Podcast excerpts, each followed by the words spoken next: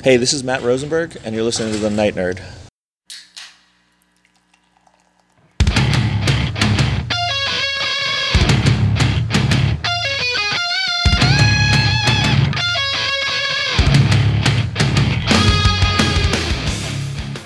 Welcome to the Night Nerd Podcast. I'm Rose Lance. It's Wednesday, so we're going to talk some comic books. All week we are getting ready. We're getting prepped for Sonic Warrior, the new book from Lou Brutus. It's available online. Make sure you go check it out. Um, it's on Amazon, or if you want, you can go through his website and get it through his um, publisher. That way, you can get an autographed copy and stuff. I'm I'm really excited, and the reason I'm excited about this book is not only because Lou Brutus is an awesome dude. I've been listening to him for years, and I, we have a lot of similarities as far as um, some of our stories and things, except his are like cranked to 11 and mine are not. But it's awesome. It's awesome. He's going to be on the show. That's right. He's going to be on the show this weekend. Going to get to do an interview with him, talk about the book, trade stories. Just, it, I can't wait. I cannot wait for it. Y'all have no idea. So, to get ready for it, I thought we could um, talk rock stars. It's something I'm a fan of, I really enjoy, and why not? So, today we're going to look at rock stars that have become comic book writers. You know, yesterday we looked at artists, or uh, sorry, actors that became rock stars, and today we're kind of flipping the script.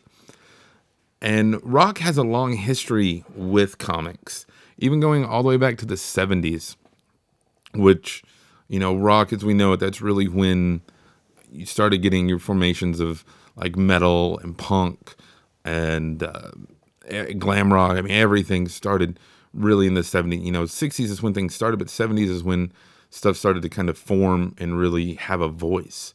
And Marvel was right there, you know, especially in the 70s you had they had a Kiss story. Spidey did a crossover with Saturday Night Live. They were everywhere. But in 1979, Alice Cooper came to Marvel. Yeah, yeah, the Alice Cooper, who's actually incredibly well spoken and really interesting to hear talk and stuff. But he took over an entire issue of Marvel Premiere. He wrote plots, uh, teaming up with some of the Marvel writers at the time to kind of hype up and cross over with his upcoming album from the inside. And in this story, in the book, he gets institutionalized and for being cool, basically that's what it is. He's he's around a lot of people and they're making all these outdated references and they're they're they're squares for lack of a better term and he's like, "Wait, something's wrong." And then crazy stuff happens.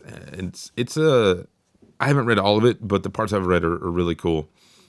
And then fast forward to the 90s when hip hop was really taking over, uh, rap music was everywhere and stuff.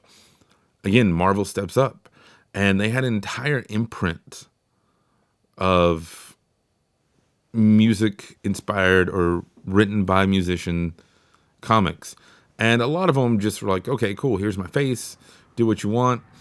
But KRS One, who's big rapper, um, if you if you're familiar with rap and its history, and especially in the the mid '90s, you know KRS One.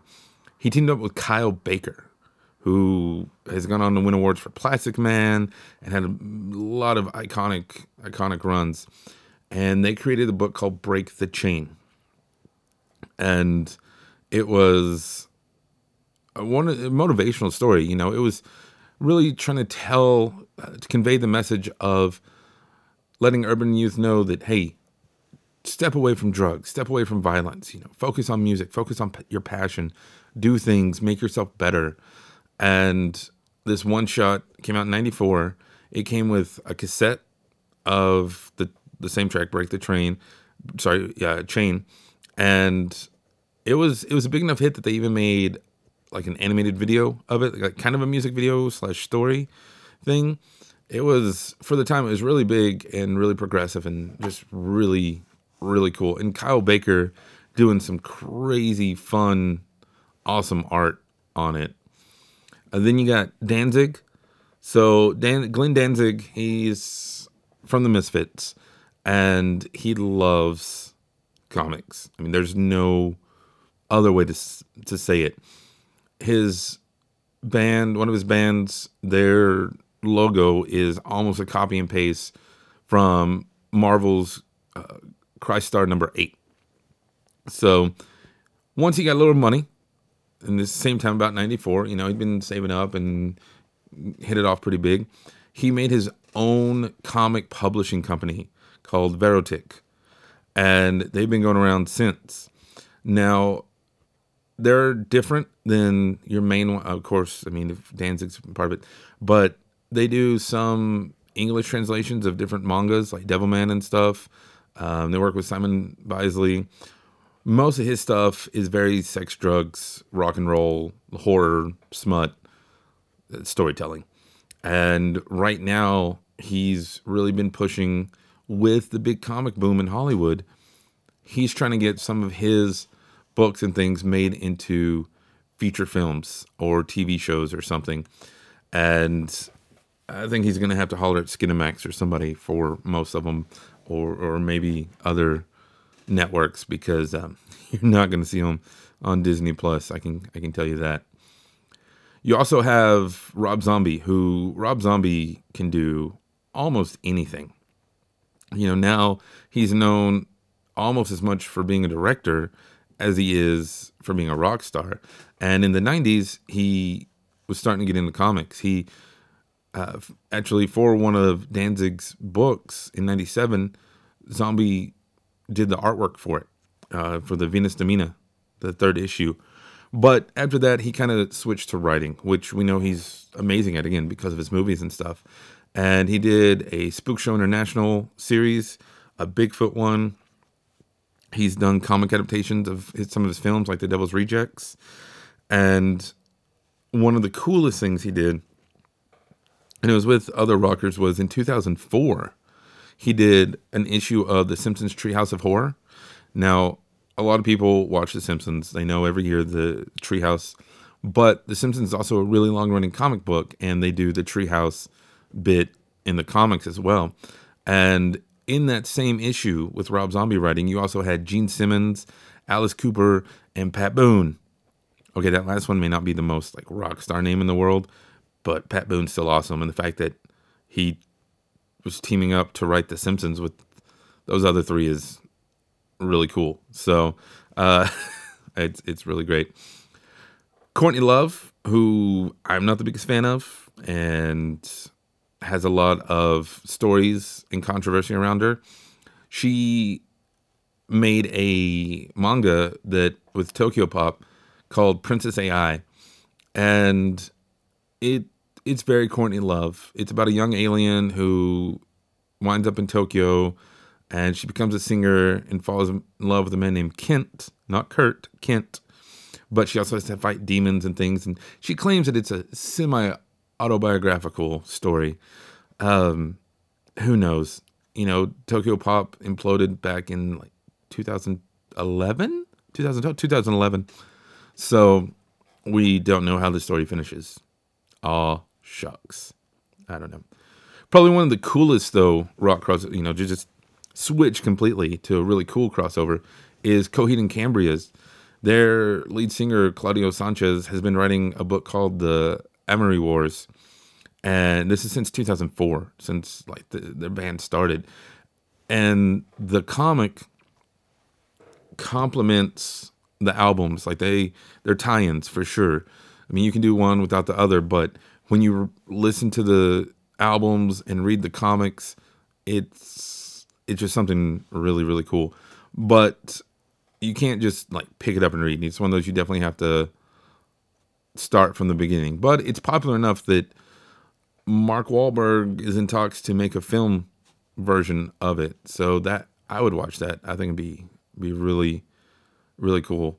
Uh, Mike Doughty of Soul Coughing did an Aquaman story in the 2005 Bizarro World anthology, and it was kind of cool because Aquaman goes to like this open mic night and he sings, and then this Batman groupie picks him up, and it's kind of like pathetic Aquaman, sad Aquaman, but he's hey he's still getting groupies and stuff. So it's it's weird. But if you read that Bizarro World one shot, the whole thing was weird. It's yeah yeah it's strange. Probably the most iconic musician to turn comic book writer, and this is because he actually got started in comic books. He was an intern, an office guy at Marvel, and then September 11th happened, and he left to make music because that's how he felt like he could channel himself, and made a little band called My Chemical Romance. That is Gerard Way. Well, he's written Spider Man. He's written all these books, but best known for The Umbrella Academy, which was recently picked up by Netflix. Had a, season two comes out, I think later on this year, and DC gave him his whole imprint with Young Animal, where he wrote or is writing, I guess, Doom Patrol. Um, his brother Mikey's got a book on there too, and so it's really, really neat. You know, the books. The Umbrella Academy books, I will say this, they read better as a whole. Like if you're doing the monthly issue to issue, which I did for Hotel Oblivion, there it's good, but the pacing and everything definitely makes it read better as a whole. And I think that's true for all the Umbrella Academy stories. Um, just yeah. Percy Carey, who's a rapper, he wrote a uh, he did some stuff with Vertigo and things uh, that's gotten some small award and some stuff. It's called Sentences. It's kind of about his life. Tyrese went all in with Marvel, or sorry, with Image back in 2009. He launched a book called Mayhem and made Halloween costumes that you could get at Party City. Um, it's even though it came out in 2009, it looks like it's out of like 96, 94. But you know, he he was passionate about it, so that's that's pretty cool. Scott Ian, the guitarist of Anthrax, wrote a short uh, miniseries for Lobo called Lobo Highway to Hell, and it has Sam Kieth on art.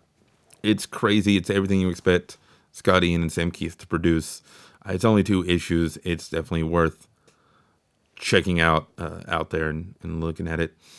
The Go Go's, who are one of the biggest all female bands of all time, has a comic called Lady Robotica, and Jane Wiedlin, who's the guitarist and singer, writes it, and it's basically her in the book who gets kidnapped by aliens and turned into a cyborg and has to go around the galaxy rocking out and saving people. So it's pretty neat. Amanda Palmer of the Dresden Dolls has uh, she had that 2010 project Evelyn Evelyn, which came out from Dark Horse and was really cool.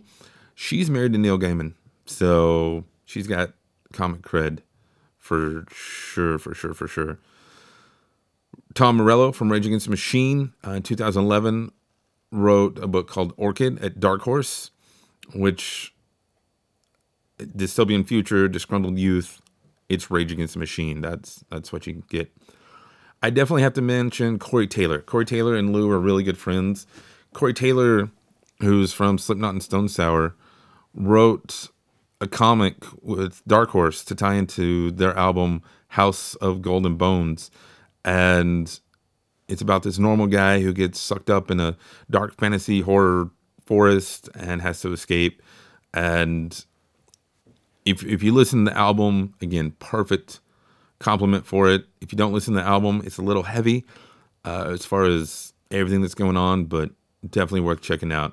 So you can see there's been a lot of musicians turned comic writers, and there's there's some other ones, but those are just kind of the bigger ones throughout the time. Let me know what some of your favorite books written by musicians. Let us know in the comments below here on SoundCloud or on social media Facebook, Instagram, Twitter. We're out there and we'd love to talk to you. If you want to have a long conversation, though, you can email me, nightnerd at thenightnerd.com. I respond to everything. Uh, just love geeking out, nerding. It's it's great. You can follow us. I mentioned Facebook, but we have a lot of cool stuff going on over there right now contests, giveaways, um, live videos, chats. So facebook.com slash the night nerd. Make sure you, you do that one. But otherwise, that's going to do it for us today. Again, my name is Lance. Thank you all so much for listening, and we will see you next time. No one else has ever loved me. No one else has ever tried. I never understood how much I could take.